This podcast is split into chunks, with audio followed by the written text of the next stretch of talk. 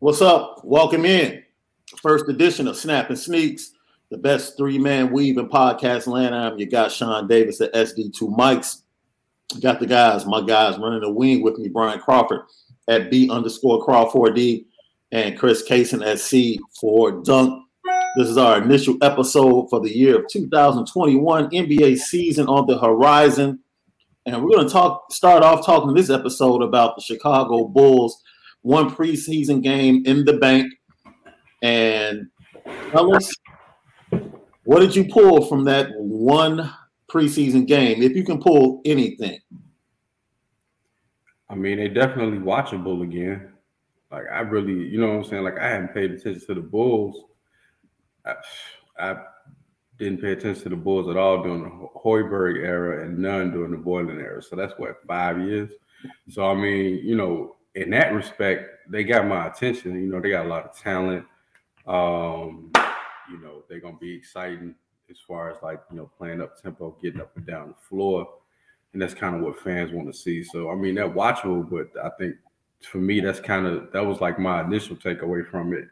Is you know they're they're a team that people will be paying attention to. So I think that's good because I mean it's been a while since anybody paid attention to the Bulls for something you know, for actually being good instead of just being really bad and having terrible coaches. So that was my initial takeaway from it. Yeah, I guess we should welcome you to the viewing audience because you haven't watched Bulls basketball in like five years, right? it's better basketball out there. So I ain't got to watch. Hey. I'm all for the league pass, especially yeah, right now. For real. C4, what about you? Anything from that last night's game that jumped out immediately that made you say, you know, this is different?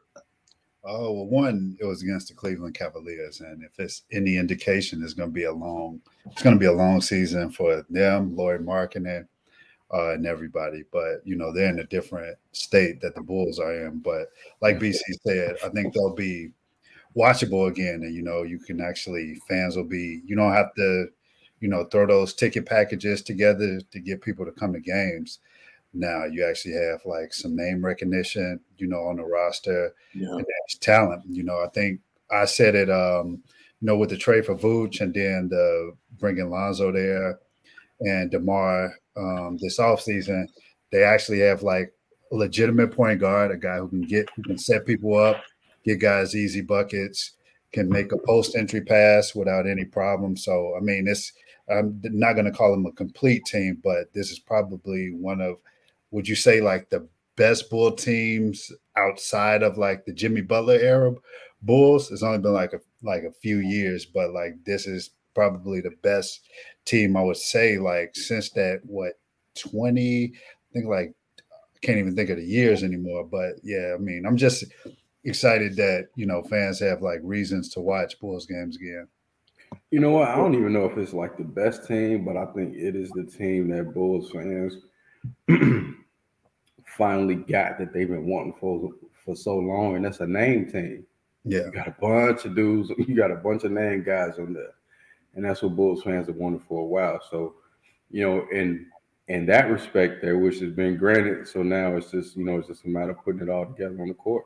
Yep, it's amazing because I know BC. You mentioned in a tweet yesterday about the Chicago connection that exists out there with the Lakers. And you know, you look here on the Chicago Bulls, it's an LA connection. It's either LA or like UCLA, a lot of guys on this roster. And it just goes to say, like, the way the NBA landscape has changed, like, it's all about relationships and your guys and wanting to play with your guys rather than, you know, maybe wanting to compete against your guys and beat your guys. Marc Eversley and Arturas Karnisovas on the fly. How would you rate the job they've done, kind of reconstructing this roster in the span of like maybe a year and a half to two years?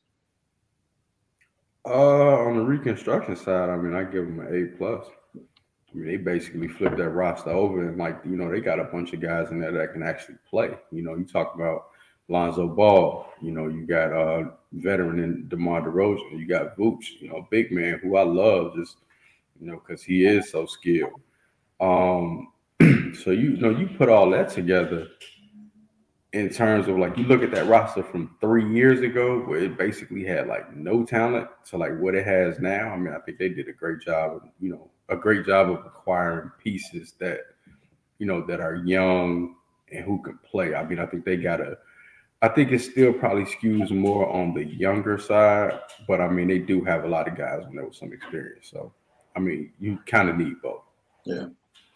Yeah, I would have to give them an A as well. Just looking at you know, when they both were, you know, when they both came to the team, the pieces that was here, the state of um, the organization, and what has changed into it went from looking very bleak to now promising. Now you can start to like actually envision free agents looking looking at Chicago as like a realistic um, you know destination in a, in the coming years.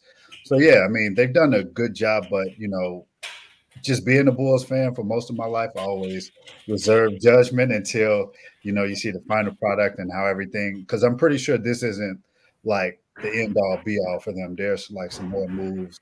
I'm pretty sure they want to make. Um, that might not necessarily be this year. A huge thing is going to be like what happens with uh, when it's time to pay Zach, like what they do then. Uh, but for right now, I would give them an A. I mean, I guess you know the residue of guard packs that they can always point to is that we made the right move, moving Jimmy Butler and having Zach LaVine in that mm-hmm. trade as it stands now. You know, hindsight is twenty twenty as always, but you know, moving forward, that's one of the biggest decisions, right? Like, do we max out Zach? Do we give him the max? And then what other things need to be done to build around this team? Uh, how is Patrick Williams going to continue to develop? Are we expecting him to be the number two on a championship squad, or is he going to be just that ancillary ancillary piece, that youngster that we can depend on? Kind of like the role I guess that Kawhi played early on in his career for the Spurs.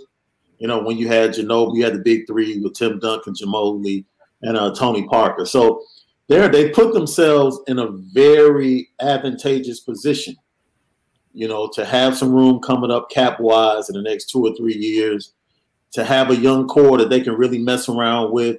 You know, if they if they can use Coby White possibly in a trade, you know, moving forward to get somebody to add somebody to the squad. So, you know, I give them an A as well. I think they've done a very good job in a short span, and uh, I'm excited. Give me one thing and I know, like you said, it's just a preseason. We don't know how this everything's going to play out in the regular season. If there's one thing about this team that you can hang your hat on, what would it be? And I'll jump out there first. I think I'm pretty sure that this team is going to be a top 10 team in free throw attempts. I, I feel pretty comfortable about that with the players that they have because Vooch and Zach both got to the free throw line a lot when they played together towards the end of last season. When you add DeMar DeRozan, someone who gets to the free throw line, and uh, some of the other players that they have, young aggressive players, I think they'll be top 10 in free throw attempts, which bodes well that they can shoot it well at a 70% clip. Um, I think there might be a top 10 offensive team too. I think they're gonna score a lot of points, a whole lot of points. Um, I mean, and if they if they don't, they're gonna shoot for it. You know what I'm saying? You gonna Zach gonna get his attempts. Uh, you know, DeMar DeRozan gonna get his attempts. Vooch gonna get his attempts. Um, and you know, and the way Lonzo pushes the ball and sees the floor, you know, I I think they're gonna be a I think they're definitely gonna be a high scoring team uh, for most of the season. I'll probably give them top ten in offense. Um, well, I mean, I, I, agree with both of those premises. I do think they'll be a lot better defensively. Uh, the one, once again, is the Cavs, and you know, a lot of coaches are trying to work things in. Uh, but what I saw from just that first game is like communication. You know, even on like backdoor cuts, things like that. Having Lonzo, um, you know, just he's calling out things. Vooch is calling out things.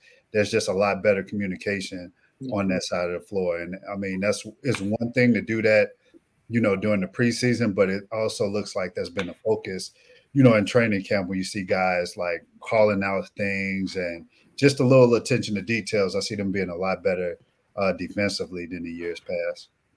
See, that's the part of the that's the part of it I'm not sold on because Billy Donovan, you know, that team in Oklahoma City wasn't great defensively. Um, he doesn't have a lot of defensive players. Like Zach just doesn't guard anybody. He won't guard anybody. Um, and I mean, I, I, know Pat Williams will. Uh, Vooch, he doesn't really guard anybody either. Like it's it's hit or miss on the defensive side. I think I think they could probably. I mean, if they get guys, if Donovan could come up with a scheme and they can, he can get guys to buy into it, then I think it'll work. But like individually, I mean, the only thing Lonzo really does, he got great hands, great anticipation. He gets in the pass lane, he gets a lot of steals, but his man could cook him like every night. Like he giving up a bunch of points. So that remains to be seen. Yeah, I, it's, it's definitely a lot of people are expecting Alex Caruso to be this defensive stopper too. And you know, if you watched any of the Lakers last year, you saw him get cooked over and over. I don't even know where that came uh, from. Like, yeah, to me, I, like, I just think it's with him. Like when you're playing hard, because we really don't see a lot of guys. A lot of things look effortless, but with him, you actually see like, oh, that dude is playing hard because he's red in the face and things like that. I think that's where that comes from. But like, I, I don't he get cooked. Yeah, I don't think he's this defensive stuff. like, what are we talking about? Say he's red because he's getting cooked. Yeah, I just yeah. high energy. He's a high energy player. So like a lot of the stuff he does, it looks like he's going out there and playing hard, which I'm sure he is. But yeah, defensive stopper. I, who really is in the league really anymore? Like everybody's, you know, going to get buckets scored on them it's interesting because the landscape of the East definitely has gotten a lot more interesting. I would say the last two or three years, right?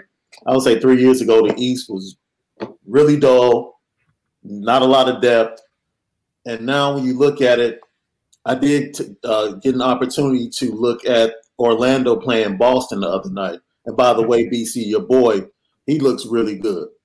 Who that called? Cole Anthony looks mm-hmm really good, and they've been playing Cole Anthony and Jalen Suggs together.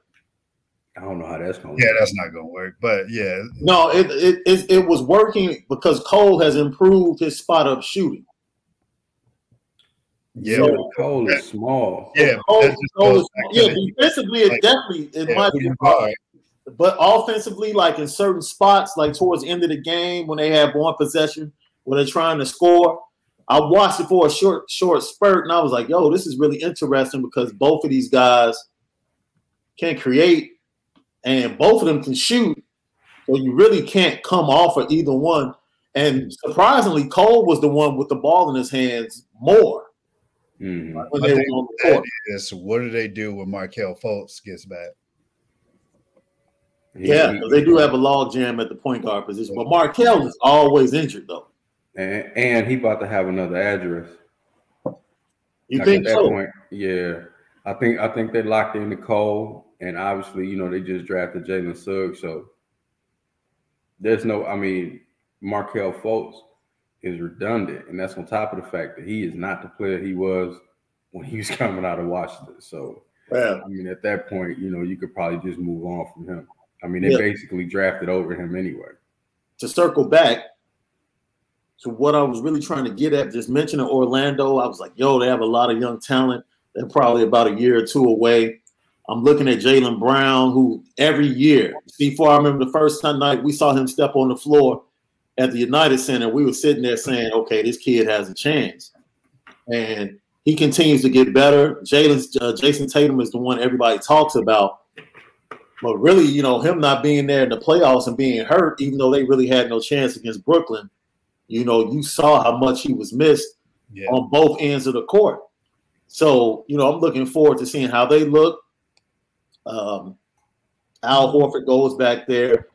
Dennis Schroeder, the biggest, dumbest move of free agency. If all reports are true, you know, tr- turning down money and ending up with the Boston Celtics. You talk about Brooklyn, talk about Philadelphia. We'll get to them and Ben Simmons in a moment. Talk about Milwaukee, the defending champions, and then Atlanta. I mean, just the depth of the East from a talent standpoint is vastly improved from what yeah, it was two years ago. So even though the Bulls roster has gotten better, it's just not automatic that they're just going to move up in the conference. Yeah, the East, the East definitely isn't top heavy anymore. I think the talent is, and you know, the competition that these teams are going to bring is kind of yeah. spread out.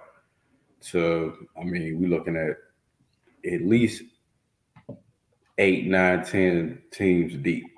You know, in terms of you know teams that'll not necessarily saying that they're gonna make playoffs, but they're gonna give other teams a good run for their money because they have the talent. So, and that's kind of what you want. Where as opposed to if it's just me and you know one or two teams at the top, and then everybody else playing, like all these teams really have a legitimate shot of you know making it making the playoffs and making it tough for somebody if they get in there. Yeah, that's what I see. Um, like just when you go to even if you go to like the Hornets, uh, the Knicks, Atlanta Hawks, there really aren't too many teams you can say in the East anymore. Like, okay, this is a night off. You know, we can go out, you know, and do what we want. Like, you really have to lock in each each night, which is a good thing, you know, across the league because you're getting more competitive games as opposed to one team just coming in kind of lackadaisical and still, you know, beating the team by like 15. Yeah. So, as far as the Eastern Conference or just the NBA at large, give me the team or players like you're really looking forward to watching or seeing, like what they did over the summer and what they're going to come back with in their bag. Or is this team for real? Was last season a fluke? Are they going to take another step forward? Like, who's getting the who's getting the extra time on your league pass? Uh, man, I don't even know who on the rosters. Like I gotta actually go across and just look because it's like I ain't really been like I haven't really been too locked into the season yet. Like I just realized the other day we was already having preseason games. Yeah. Um, but I mean, the obvious would you know clearly would be the Lakers. Um, just with you know everything that they got going on over there. Um, you know, you want to see how that comes together and if it's gonna be good as it looks on paper. Uh, the Brooklyn situation is another one. Um, you know, and a lot of that just kind of hinges on Kyrie and you know how they address that. Uh, I am looking forward to watching the Hawks and also the Knicks. Um, I think I think Tibbs is.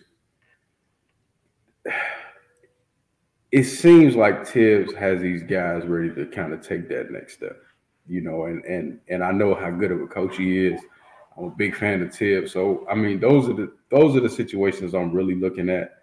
Um, you know, I definitely want to see what's up with the Lakers. Um, you know, the Brooklyn situation is going to be intriguing all year, and the Knicks. You know, obviously the Bulls. Just to, you know, see how that shakes out. Yeah, you talk about the Knicks. It was very interesting with uh, D Rose and uh, Kemba Walker reminiscing on media day. D Rose's senior year, his only loss was at MSG mm-hmm. for a team led by Kemba Walker. So, mm-hmm. you know, just the fact that they had that memory and they were able to laugh about it and share that and have that connection. Uh, defensively, Tibbs and the Knicks are going to be locked in, right? You, see it all over. I don't know. Knicks fans are expecting RJ Barrett to make this huge leap to become like this all star. And, you know, they throw stats and it's like, I don't know. I don't see it. I don't see him being the number two. You know, when the chips are down, I think Tibbs gives the ball to Derek before he gives the ball to RJ Barrett in the clutch. And C4, before you answer the question, I'm going to go players. I came away impressed, especially towards the end of last season, with the top two rookies. And I really want, I, man, especially the way Anthony Edwards came on. I'm oh, really oh, yeah, I forgot about him. I'm really looking forward to seeing, you know, will it become like a Stephon Marbury KG situation in Minnesota where Anthony Edwards wants to be the guy, even though, you know, Minnesota already has that guy and KAT. And, oh, they don't want to it. He is the guy. Yeah. He is in Minnesota. You think so already? Oh, no question. All right. No question. I'm looking. I'm looking forward to seeing what he brings to the table and what he adds to his bag. He already has the confidence, and then of course LaMelo Ball. I'm just looking forward to seeing, you know, how his game evolves, and uh, you know, if that stripper time works for him. You know, Charlotte. I think no, it's not Charlotte. I think they probably top two, three cities with strip clubs per capita. No Tampa for a fact is number one, but I know Charlotte is in like the top five. Right. It's a bad place to have a young team. so, yeah, those those two guys are really who I'm watching, and you could throw Wiseman in there because Golden State is now fully healthy. He's back healthy. Just seeing how Steve Kerr is going to implement him and what they do uh, next Draymond, that, that should be interesting as well. What yeah. about you, C4? I think for me, um, you know, just in terms of players, uh, Ja Morant, um, easily is a guy I've been watching for the last um, two years. Yeah. Um, you know, that his leadership. Yeah, man, that Memphis team is like that's a team that you really you don't want to play against because none of those dudes care at mm-hmm. all, like who, who you are, and they're going at your neck. So I love that, you know, about them. They might be like one of like the grittiest teams, like in the league. When you look at them, you got Jaren Jackson. Did they, did they take a step back? I mean, Jaren Jackson's coming back healthy. Did they take a step back from a roster standpoint, like moving Valanciunas? I don't think so. Okay. Gives those other young guys like man, they got some they got some athletes. Valanciunas meant a lot though. Yeah. Down there, physicality, control the paint, rebounding. Yeah. But they got um uh what's his name? Um Jesus Christ, I forget this dude's name. Um it'll come to me. But yeah, Ja not X Tillman. No, no. Oh, uh, Brandon Clarke. They got Clark, somebody else that I'm forgetting right now. I can't put a name to it. Isn't uh Steven Adams over there, right? Yeah, Steven Adams. Steven Adams. Is he in Memphis? I didn't know. Yeah, that. yeah, yeah that was the trade. Yep. Uh, but yeah, Ja, uh, Ben Simmons. Definitely, I'm looking forward to seeing like what happens with that mm-hmm. situation. Um, hey, Cunningham in Detroit, he's going to have a ball in his mm-hmm. hands. I'm also looking forward to seeing what happens with this Kyrie situation. Um, just because I think they're a team that's pretty much they would be the odds on favorite if everything was going right. But with this situation, you have a very headstrong guy who has his own beliefs. Like he is not gonna fold. Yeah, it's like, does the team do that? You try and accommodate that, or do you like, all right, bro? Well, we respect your decision, but we got to move on over here we can't have that type of like inconsistency throughout the season because not only is he missing like what 43 games, but then you got to take into account what happens if he gets injured, yeah. you know, just with his history and things like that. So it's almost when you're trying to win a championship, you everybody has to be on the same page. Everybody has to be locked in. And if you got one hmm. guy, you know, who pretty much has one foot in, one foot out, you can't really ride with that, especially with you know the injury history of these guys. So uh, those are like the players I'm looking forward to seeing what happens. Kyrie could stand to miss like what potentially 50 games. 50 games, yeah. And then we don't know how things move. We don't know if localities change rules as things change throughout the season and, and maybe become more stringent, like San Francisco. You know, I think it's gonna go the other way, but I know we're gonna get into that later. I don't I don't see this being like sustainable. Yeah. Yeah. Yeah. So I'm now that you mentioned those guys, you talk about the rookies in this rookie class. There's a lot of losses that's getting ready to come down uh, in Houston, but Kevin Porter and Jalen Green are going to be fun to watch. Yeah, it's just what you going to do with John Wall? yeah, ho- hopefully they're fun. They're, they're going to be fun to watch, but it's just like when you got two guys like vying for like just having the ball in their hands. Yeah. It's like that's it. And then you got Josh Christopher on the bench. Eric Gordon is still over there. I forgot he was still over there. It's just like I'm trying to figure out what. That's that's not exactly the best town to have a lot of young cats. yeah, yeah. Not, exactly my exactly my point is. Yeah. Like, who's the? They got to get like at least two solid vets over there just to like make sure everybody is like doing what they need to do to make sure the focus is like, hey, go out and have your fun. But like I said, Houston is one of those cities that, you know, could, you know, swallow like kids 19 to that 19 through 23 range, they can swallow them up if you don't have like the right type of leadership on that roster. And I don't know if John Wall is even are they allowing them around the team or it's just yeah. He was on the bench the other night, or yeah. actually last night when they played, but they still trying to work out a deal where they can you know uh, they're not able to move him. But let man, let's go ahead and, and, switch to the Kyrie Brooklyn Nets situation. Uh, perfect segue. You just brought that up. C4 and C4, you do a lot of writing and have a lot of conversations with athletes and talking about health and working out, how they take care of themselves. You know, how do you think? Because I think a lot of guys, for a lot of different reasons, have gone ahead and just kind of yielded to going ahead and getting the vaccination to be able to play and to secure uh, their finances and their salaries. But overall, how many athletes in general do you think kind of have the same mentality that Kyrie Irving might have, especially minorities? I think I think fairly like mostly all all of the guys. If you haven't had a lot of these guys have had family members impacted by, you know, COVID. You go to Karl-Anthony Town, who lost his mother, you know, from complications from COVID. It's it's been like a weird. It's been a subject I tried to stay away from because I was one who like waited to the last minute to get vaccinated because I wanted to make sure I did all of my research. The thing with these guys that I can see why people would be upset with them is because they have the access to the best medical, best health care, the best information.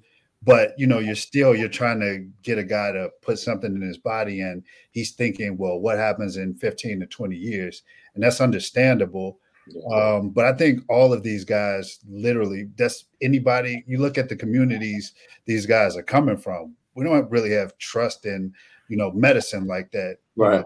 Again, with especially with how fast this vaccine came uh, came up, but I think most guys had those um, those thoughts, those doubts. I mean, a lot of them have like um, intimated those, like LeBron voiced like his thought process uh, Andrew Wiggins just uh, recently got vaccinated, and he like voiced his concerns about. I think everybody had those uh, concerns, but it's one of those situations now where you really all of these employ- employers are mandating that this happens. So, I mean, if you want to continue playing basketball, I guess you got to do it. Yeah, you know, I, myself personally, man, I went ahead and did it immediately, but I had something uh, that was pertinent that kind of pushed me over the edge. You know, that was very personal to say, you know what, I might have taken a little bit more time to think about it, but because of this reason, I have to do it. You right. know, and so you know, I made that choice. But I totally, I, I'm in agreement with all the players taking that time and doing the research. C4, you've been at the forefront, voicing your opinion about, I guess, the other side kind of bullying those that have chosen to take their time and might not be vaccinated at this time and speaking out and saying, yo, man, be cool and just allow people to have their own outlook and the ability to make their own decision based upon the information that they have at hand. Mm-hmm. Yeah, exactly. I mean, that's this stuff is turning definitely political. The thing with the the Kyrie situation, I mean, he came out and said he doesn't want it to be a distraction. It's like, yo, how how do you not? Yeah, like yo, you're in the media capital of the world. You're on a, you're one of the biggest names in the league. Yeah. You're on the team with one of like the star, star heaviest rosters. How is this not a distraction? Yo, these your teammates going to be asking questions about you all year long. So I don't know. It's just a tough situation for those guys to be in. Um, I don't know what his thought process is because he really hasn't uh, been vocal about it. Um, wanted everybody to respect his privacy, but um, I don't know. It's just a weird situation. It's weird times to be in because I can understand. Like these are guys. Think about the last time these guys have been told you need to do this yeah. or you can't do this. Like that plays a part in it too. So like now you're you're going to try and force me to do something. Yeah. Yeah. So it's it's it's a lot that goes into play with that, but that's one of the situations where I'm like, you know, what is what does he do? Like, does he? He's not going to give in to peer pressure. Like, he's going to have to come understand for himself. Like, do I want to do this for myself, or You know, I mean, is this the end? Is this the end of Kyrie and the NBA? Man, man, for me, like I just listen, I'm with anybody who doesn't feel like they have to be forced or coerced to do something that they don't want to do.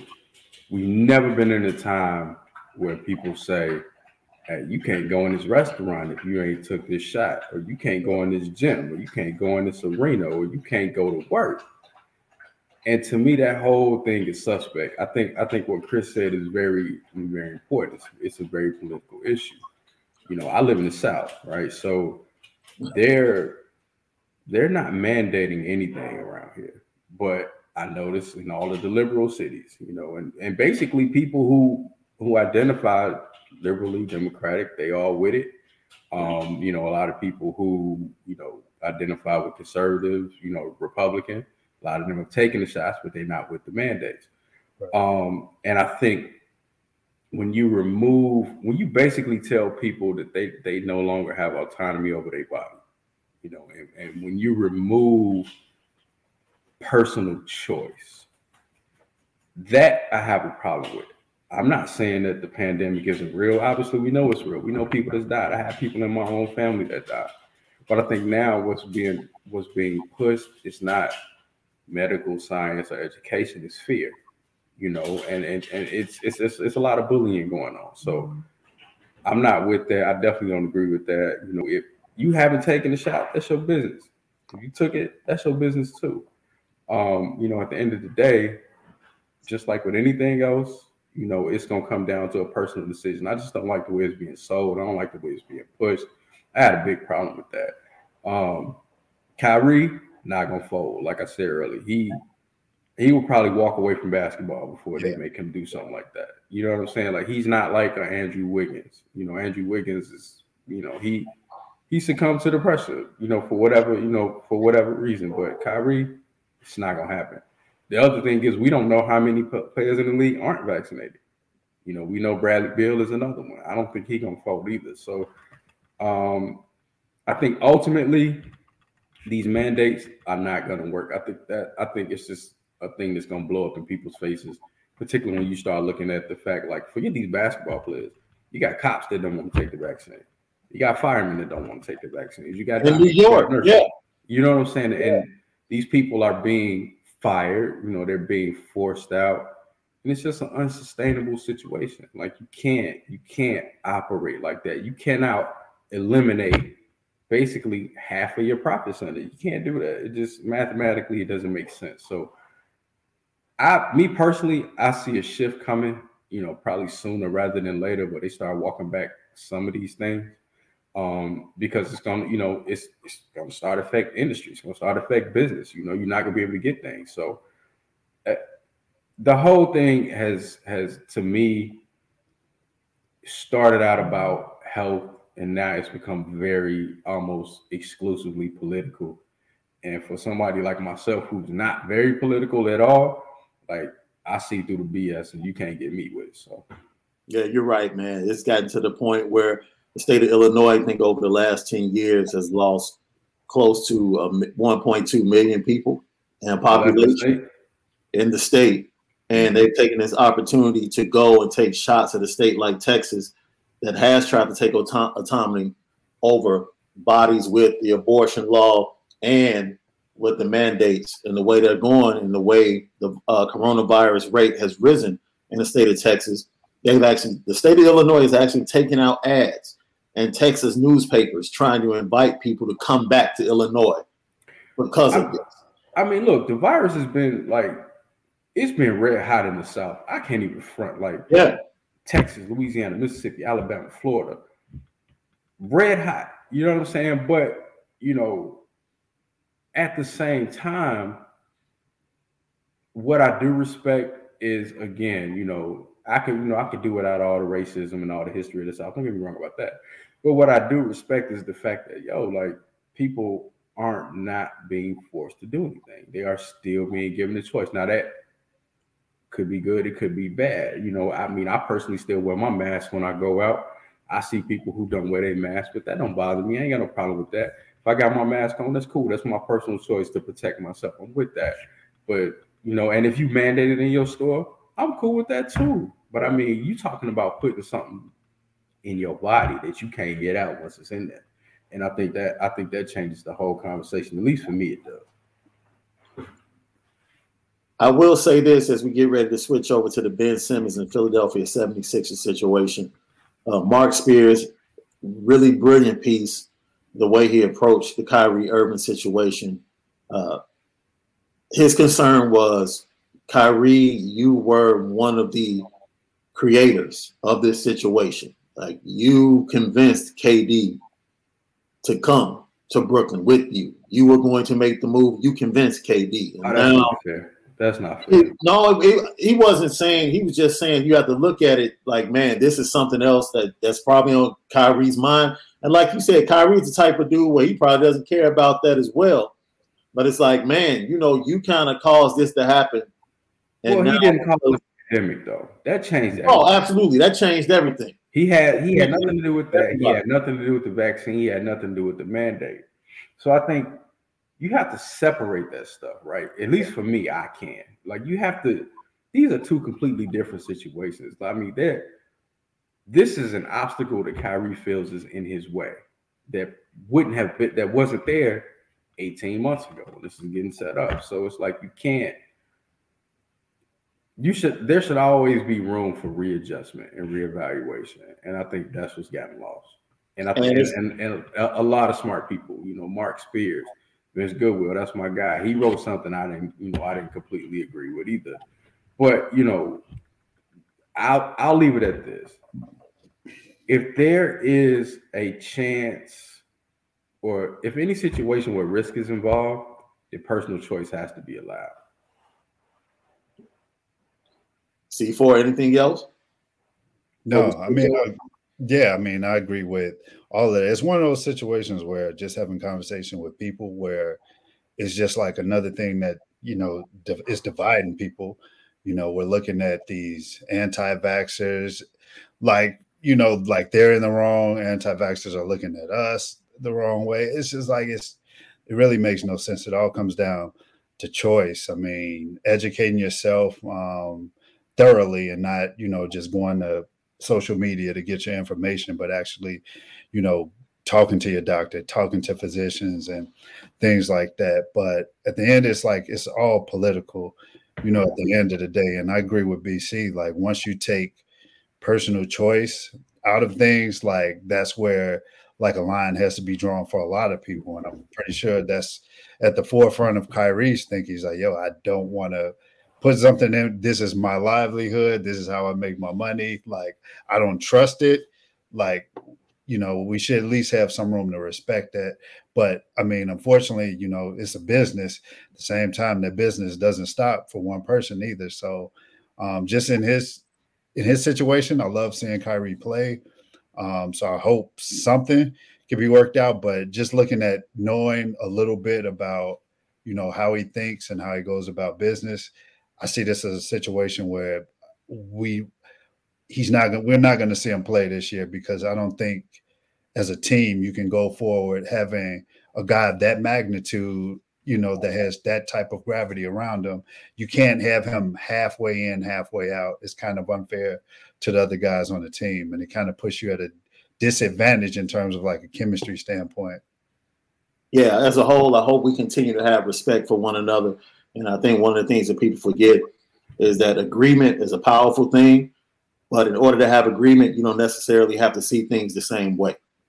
That's true. You know, at the end of the day, oh, no matter what side you're on, everybody in this fight wants to be healthy. Like there's nobody in this fight that does not want to live. Exactly. It does not want to be healthy. You know, here's, you know, here's the funniest thing that I, I distinctly remember because, like I said, I'm not political at all. I pay attention to everything. Um, the same people that's for the vaccine now was very much against it when Trump was in office. They wasn't with it. So, so now flip. I'm just saying. This is what I noticed. That's just another political side. Exactly. Ben Simmons has only received 25% of his salary. He was supposed to receive 100% of it by November the 11th. they withheld the 25% he was supposed to receive on October the 1st, and he was supposed to receive another 50% on November 11th. They are withholding that. They put it in escrow, and then they're going to be taking out a fine for each day that he has not reported to Philadelphia 76ers camp. This situation has gotten ugly. Uh, Doc Rivers uh, went on national TV, I guess, trying to clean up the things that he said post game seven against the Atlanta Hawks in the playoffs. And then a week later, here's Joel Embiid, which, look, I didn't have a problem with Joel Embiid and what he said. It didn't make anything better.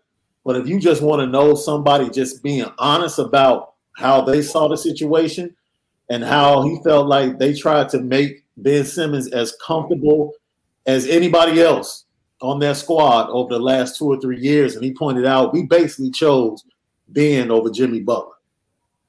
Yeah, that's basically what happened. Yeah. hearing that and how forthcoming he was, and how frustrated he was that Ben is just not going to show up. And BC, we're going to get into it, but you said something in our text threads that I think is very interesting, and that is the involvement of Clutch Sports and this entire thing, not just with the Ben Simmons situation, but just the NBA at large. And I want you to touch on that. But how do you think these this thing is going to play out? Do you see Ben, ben Simmons caving in? That's a lot of money to leave on the table. And do you think he's really willing to sit out the year to force this trade? Uh, I mean, I personally don't think Ben Simmons cares about anything other than himself. Um, but I honestly, at this point, I think this is less about him as a player because we know who and what he is. We know what he can do. We know what he can't do. We know what he won't do. But I do think this is an indictment on Rich Paul. And I think this is an indictment on Clutch Sports. And I think he's getting very bad advice. And I think that whole entire situation in in in my mind amounts to this bad representation. And I think, you know, eventually it'll, you know, once LeBron stops playing, it'll dissolve, you know, just like Roc Nation Sports. It's a it's a it's a boutique shop. It's basically a fad. And the only real power that Rich Paul has is his relationship with LeBron James. That's it. You know what I'm saying? And that that's how he attracts clients. Um, you know, that's how he, you know, has guys on his roster that he can negotiate deals for. But I think this shows a lot of immaturity on both the part of the player and the agent because when you know and you understand the type of reputation that your client has based on things on the court that he actually can't control and he doesn't, you can't strong arm anybody. You can't strong arm the team he plays for. You can't strong arm whatever team you're trying to get him to because they see it. You can't even sell them on the you know on the fact that oh, if you put him in a better situation, he's become he's going to become a different player when he's been the same player for five years doing the same thing. So if I'm a if I'm a GM on that side, like like why am I believing this? And that's on top of the fact that the Sixers are going to want to gut your team just to get rid of him. They want all types of assets and picks and everything like that. And it's just like you can't negotiate from a position of no leverage. And they have absolutely no leverage at all. The Sixers don't have to do anything. And so I think, you know, I think this, to me, this situation right here just exposes the whole clutch sports and Rich Paul situation. Forget about dude. Like it, it, doesn't even really matter about him anymore. Wherever he goes, he's gonna be the same player doing the same thing because that's that's who he's been since he's been in high school. Like he's not gonna, you know, and then you gave the dude a hundred and what 75 million dollars. I haven't once they gave him, you gave him no incentive to improve. You gave him all this money knowing he was a fantastically flawed player. You created a monster. And now that he has his money, I think that's like I've always said, I think that's what he was in it for anyway. I don't even really think he cares. I think he's he he's got a Kyrie attitude, but just from a different perspective. I think Kyrie actually cares enough to stick to his conviction I think Ben Simmons was just in it for the money. And he got it, so he good.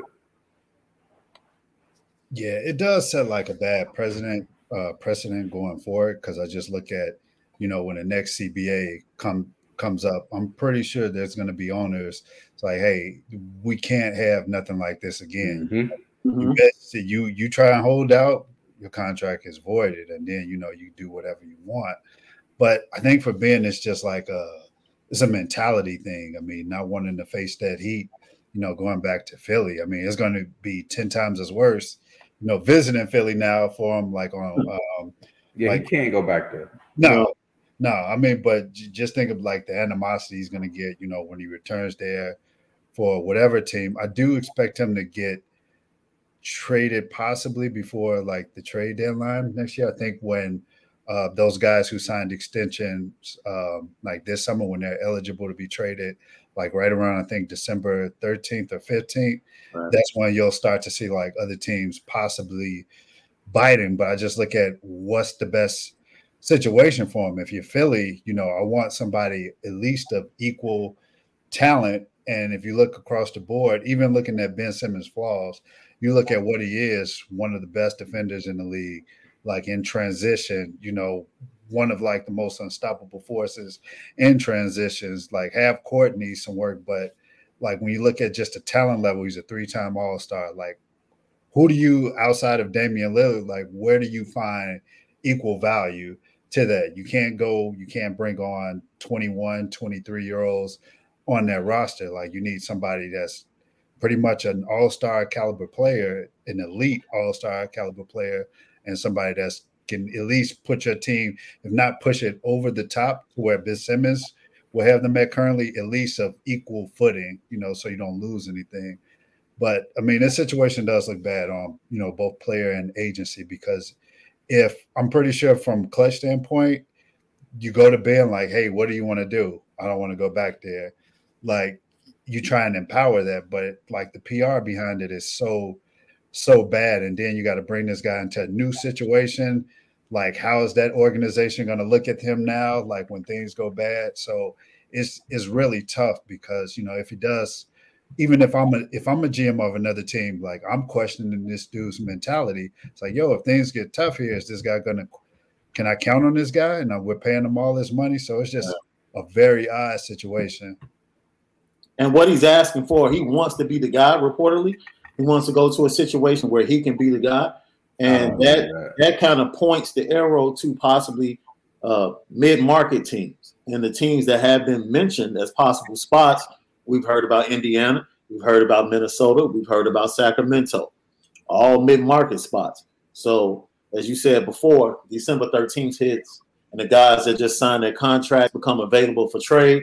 You'll start to see a little bit more action. And this is the thing for me. If you're Minnesota, Minnesota has been I probably mentioned more than any team, and uh, Minnesota actually came out of uh, Clutch Sports in a statement where reportedly Ben Simmons said, "I don't care if I go to Minnesota."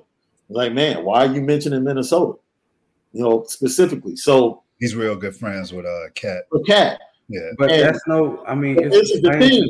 If you are, yeah, I, I, I agree with you too. I mean, that, that that's why none of it really makes like sense. makes sense. Like, yeah, KAT, you know, plays pretty much a similar style like Embiid. So like he's still gonna he's gonna get he's gonna need the ball. Right. He's like one A there. I was like, so I don't know how that works out. And then if you're Minnesota, do you trade?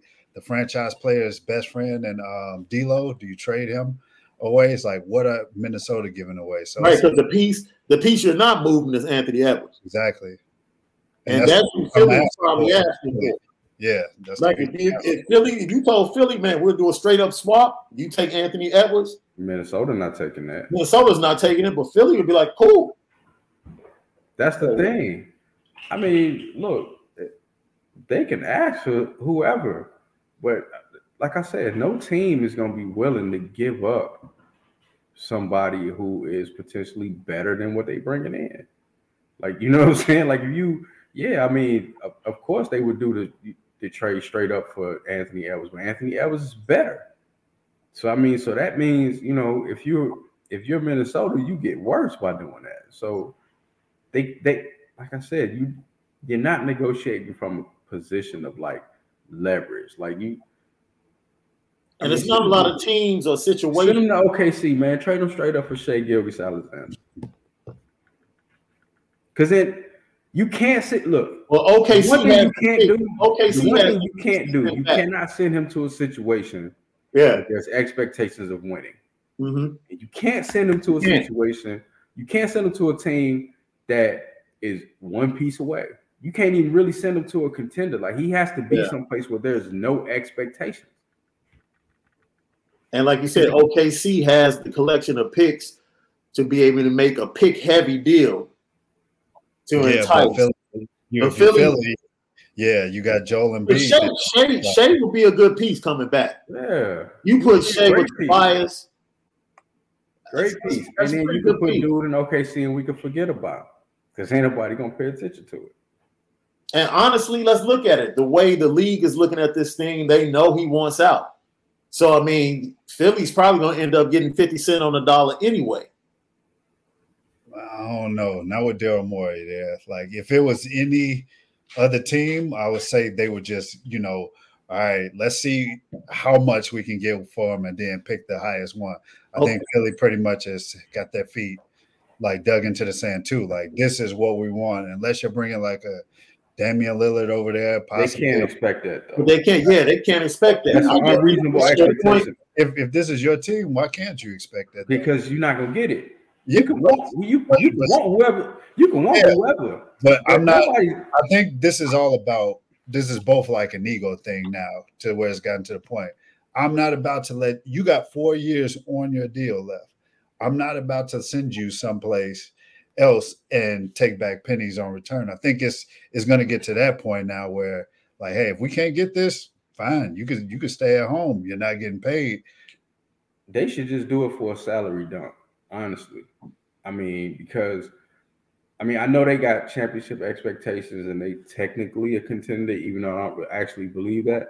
Um they have to they have to lower their expectations too because they're not sending away like somebody who has a high reputation in the league right now. Like, and they're not sending away somebody who even from a talent standpoint. I mean, yeah, you talk about his defense and everything like that. I still don't really see it, but whatever.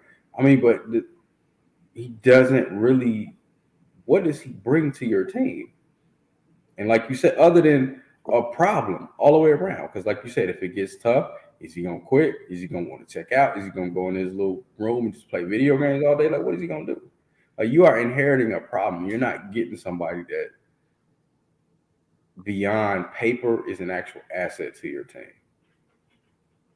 So C4, for you, the composition of a deal, are you saying that Daryl Morey wants to get back players, not just picks, but the players he wants should be equal to that player that he's given up?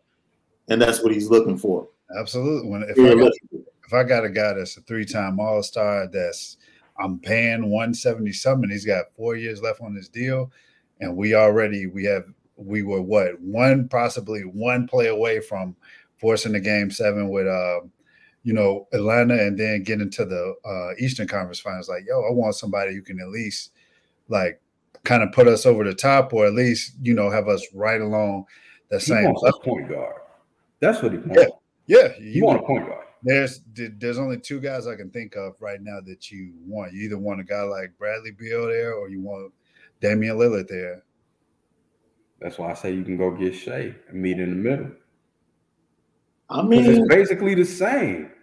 Except Shai gonna play harder, and I think he's better. He got a higher ceiling. I guess, well, no, there's no way Washington sends him over to Philly straight up. Mm. I wouldn't. Not Bradley Beal for Ben Simmons. I wouldn't. So that means Philly would have to send something else. But that's the, that's where it's going to come down. To, You know what I'm saying? They would have to add Maxey and like probably See, another. That's what I'm saying. They, I, they're not gonna, they're not, they're gonna be unwilling to give up anything except one player. Yep. You're not getting no extra player. You're not getting no picks. Yeah. This is who you get. That's it. What about if you're Sacramento and Philly says, "Yo, give us De'Aaron Fox, You take that. but Ben Fin- Ben Simmons straight up." You take that. I would take that straight up. I think that could work from a financial st- st- Financials. Oh yeah, I think that could work. It'll be interesting. That. Ben Simmons, uh, Sacramento will be his squad. You, he can send him over there and forget about him too. You still have Halliburton, yeah. you know, there that can play the one and the two, and uh, Buddy Hield is still there. Yeah, and they're not going to win. That's it. That's what I'm telling you. Like, you know, I've been here to talk about Golden State and all that. You can't send that dude there. No, you're gonna, no. you're gonna, expectations are too high. Yeah, and you're gonna wreck the momentum. Yeah, yeah. All right, man. Thank you for joining us for the first episode of this year, Snaps and Sneaks on A2S Network. We are available on our YouTube channel, which is A2S Network, and also Apple Podcasts. Just search A2S Network, and all of our previous content in this episode will be right there. Uh, on the way out, DeAndre Ayton, you guys shop that Phoenix kind of said no to the max. I'm not. Nope. I'm not so. I'm not sold on dude anyway. I haven't um, been. I'm not shocked just because of like their reputation for like paying guys. I think, you know, he's deserving, deserving like of a of a max. Just looking at that organization can get guys there. It's not a free agent destination. I think you have you have to take care of your own. I mean, especially after like the sacrifices that guy made individually last season to basically, you know, help the way the team played. So not surprised. It's just you know, they got Robert Sarver over there, notorious for not, you know, have a problem throwing to that book. Or or Chris Paul, which is crazy. It's like, yo, you just re-up Chris Paul, who's gonna be like what 41 at the end of this deal, or at least close to it. So it doesn't surprise me, but it'll be interesting to see how that impacts the season. Because I mean, I'm pretty sure that guy looks around, and he's like, man, Luka just got paid. Yeah, you're not on their level. I mean, even on a small, very, very true. Yeah. But he can he can easily say like, dude, I helped get us to a finals. Luka has you a, didn't. Luka has a oh come on. DeAndre definitely helped him get to that. As big as much as Chris Paul was a factor in getting that, that dude had a had a big great series against Denver going yeah. up Jokic. Look he at did. what he did against look at what he did against Jokic. That was yeah. the, against the MVP. So he's not he may not be putting up like the individual numbers you expect, but that dude is a huge part of that team, man. What is he like 22, 23? Man, when a guy that young kind of feels undervalued, how how do you as a coach or as an organization say, hey, you gotta, you know, pretty much buy in again this year, you know, even without having that security, and we're gonna try to run this thing back. Man, that dude is gonna be that's another task for Monty Williams, who had the task of keeping them together mentally last year. Yeah. And helping them be impactful for that squad. You know, once again, that five year 172. I mean, even in a small sample size, Denver committed that to Michael Porter Jr. Man, could, as long as his back don't go out, he's gonna get better. And yeah. he's gonna be I mean, that's you, you you talking about a dude that's an easy 25 point a game scorer in this league with DeAndre Ayton, you got to ask yourself, okay, yeah, you're averaging 14 and 10. But How much better are you really going to get? Like, how much better is he really going to get? Like, do you do you think DeAndre Ayton could be a 20 point a game scorer in this league? I don't. I think he's basically Miles Turner 2.0. That's me. Wow. You know what I'm saying? So I mean, I don't I just don't see it. I don't I don't know how much better he can get even at 22. Some people consider Miles Turner a top 30 player. Man, all right they can do that. You know what I'm saying? I mean, you top 30 is that's middle of the pack, basically. Um, but I mean, you know, and then some of the things I'm seeing them work on is like, you know, this post up, these step back dribbles, all this kind of stuff like that. Like, mm, I don't know. Yeah, that team needs you to be a force. They need you to be a physical force. You a physical force. You the biggest dude on the court. You want to yeah. shoot jumpers? Think about it. How many physical forces are there in the league? Like at the at the big position. At the big position? You could say Embiid one. Embiid, Jokic. Jokic. But would you say Jokic? Uh, I would say Vucevic is in there. I would say Nurkic is in there. I would say uh Are we just talking about bigs? Yeah, well, dom- we talk about dominant. Like, so you kind of got to toss Nurkic out of there just from a production standpoint. Because well, physical, because you wouldn't call Zion a big, which I mean, he, I would. He plays the four. He's played the five. He's a center. But I mean, that's different. That's a whole different. I'm talking about six eight, six nine, six ten or better. Right. You know, at that at, at that particular size, I mean, uh, that's that's not a 280 guy either. Yeah. Like probably about 245. I don't know, man. Like I said, I'm not, I'm not, I'm not really sold on. I don't know how much better he can get. Hey, man, he bets on himself. I mean, hey, you, know, know what? You don't even have to, that's the thing, though. You don't even have to bet on yourself. The league has basically been set up to where the market is already set. You know what I'm saying? Like it doesn't yeah. even matter like what you do. Like it, the market is set. So he that's why he's looking at guys in his class that already got paid. And typically before you could do that, they were still paying on potential. I don't know if teams are actually willing to do that anymore. I think I think it should go back and get paid for production. Me Man, personally. I believe and I think and I think ben, I think Ben Simmons is the driver of that because everything he's done has been based on potential he had produced. But you start making these guys earn their money instead of just giving it to them, you change the conversation a little bit. I mean, you have to blame owners as well. Because I mean, you had to kind of take a double look this summer when Cleveland committed 100 million to Jarrett Allen over five years. It was like, that, that's, that's, another thing. Is Jarrett Allen better, better than DeAndre Ayton? Right. Yeah. Block, shot block, not, not scoring. I think Mitchell Robinson is better than DeAndre Ayton. Not scoring because you don't you don't you don't need unless your big man is putting up 20 points a game, 20, 25 points a game.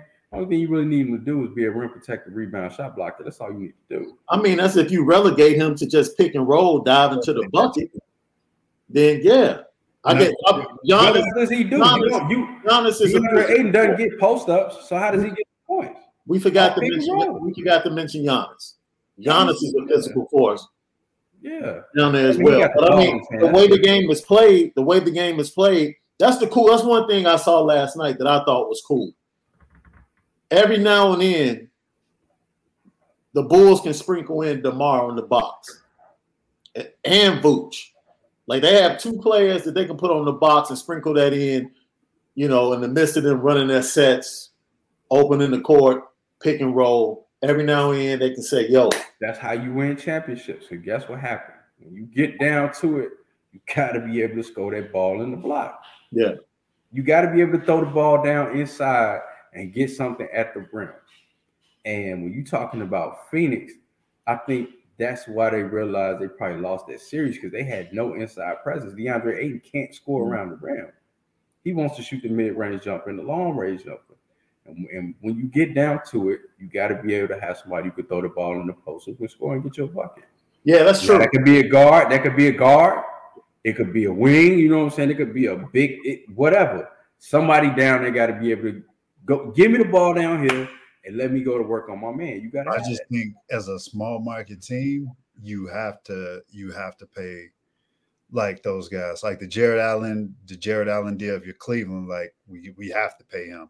You know, well, you got to spend your money on something. It, it, exactly too. So if you're Phoenix, like you don't want to commit this money, but if I'm 22, you just gave you know a 36 year old point guard damn near 100 million.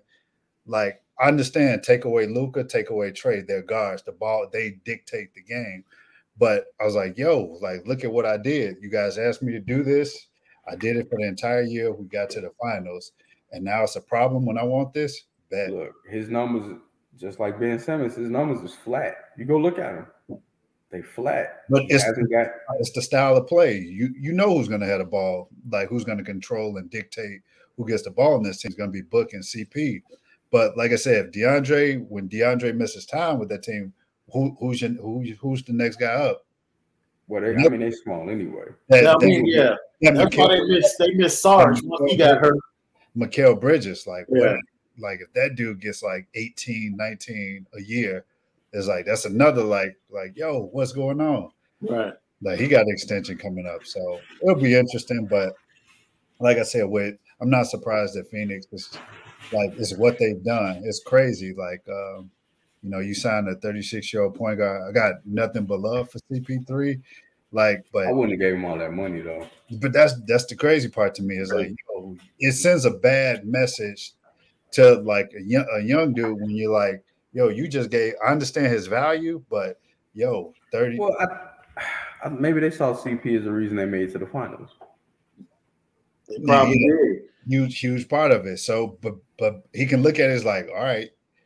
He's like, all right, I it's gonna be a weird, kind of a weird season if they don't get something like that because you know, you know how the way these dudes are wired now with this generation. Like, yo, if he goes in there feeling salty or something like that, He like, gonna he gonna pout. He done. Yeah. He's already done that. yeah, You know what I'm saying? He's already done it. yeah. You know what? We can add. I think you can add book to a guy I'm looking for after that experience and sitting there and watching like the Bucks celebrate. Now he just kind of like stood there like and just watching him literally mouth, damn, like just the feeling he had, like yo, I was this close, like Yeah. I could have had it. Like if he truly has that killer in him, that Kobe in him, There's no doubt about like no doubt about That- that. For that to be the the dude's first playoff run, yeah, he did. Yeah. I'm just glad people got to see him play on the big stage because yeah. He'll, he'll, basketball. He'll be much- much watch TV. Play. Yep. All right, snapping sneaks. As always, we bid you adieu until next time. Catch us on the YouTube channel, Apple Podcast. We'll go more in depth with the NBA preview uh, next week. Uh, opening night, I believe, is the 21st October. I know the Bulls open up on the road at Detroit on the 22nd. So, man, NBA season is right around the corner, right around the corner, and looking forward to a, a pretty good season, man, with a lot of balance and a lot of talent and a lot of good games. So, for my wingman, Chris Kaysen, Brian Crawford, Sean Davis, man, thanks for joining us on this episode of Snapping Sneaks.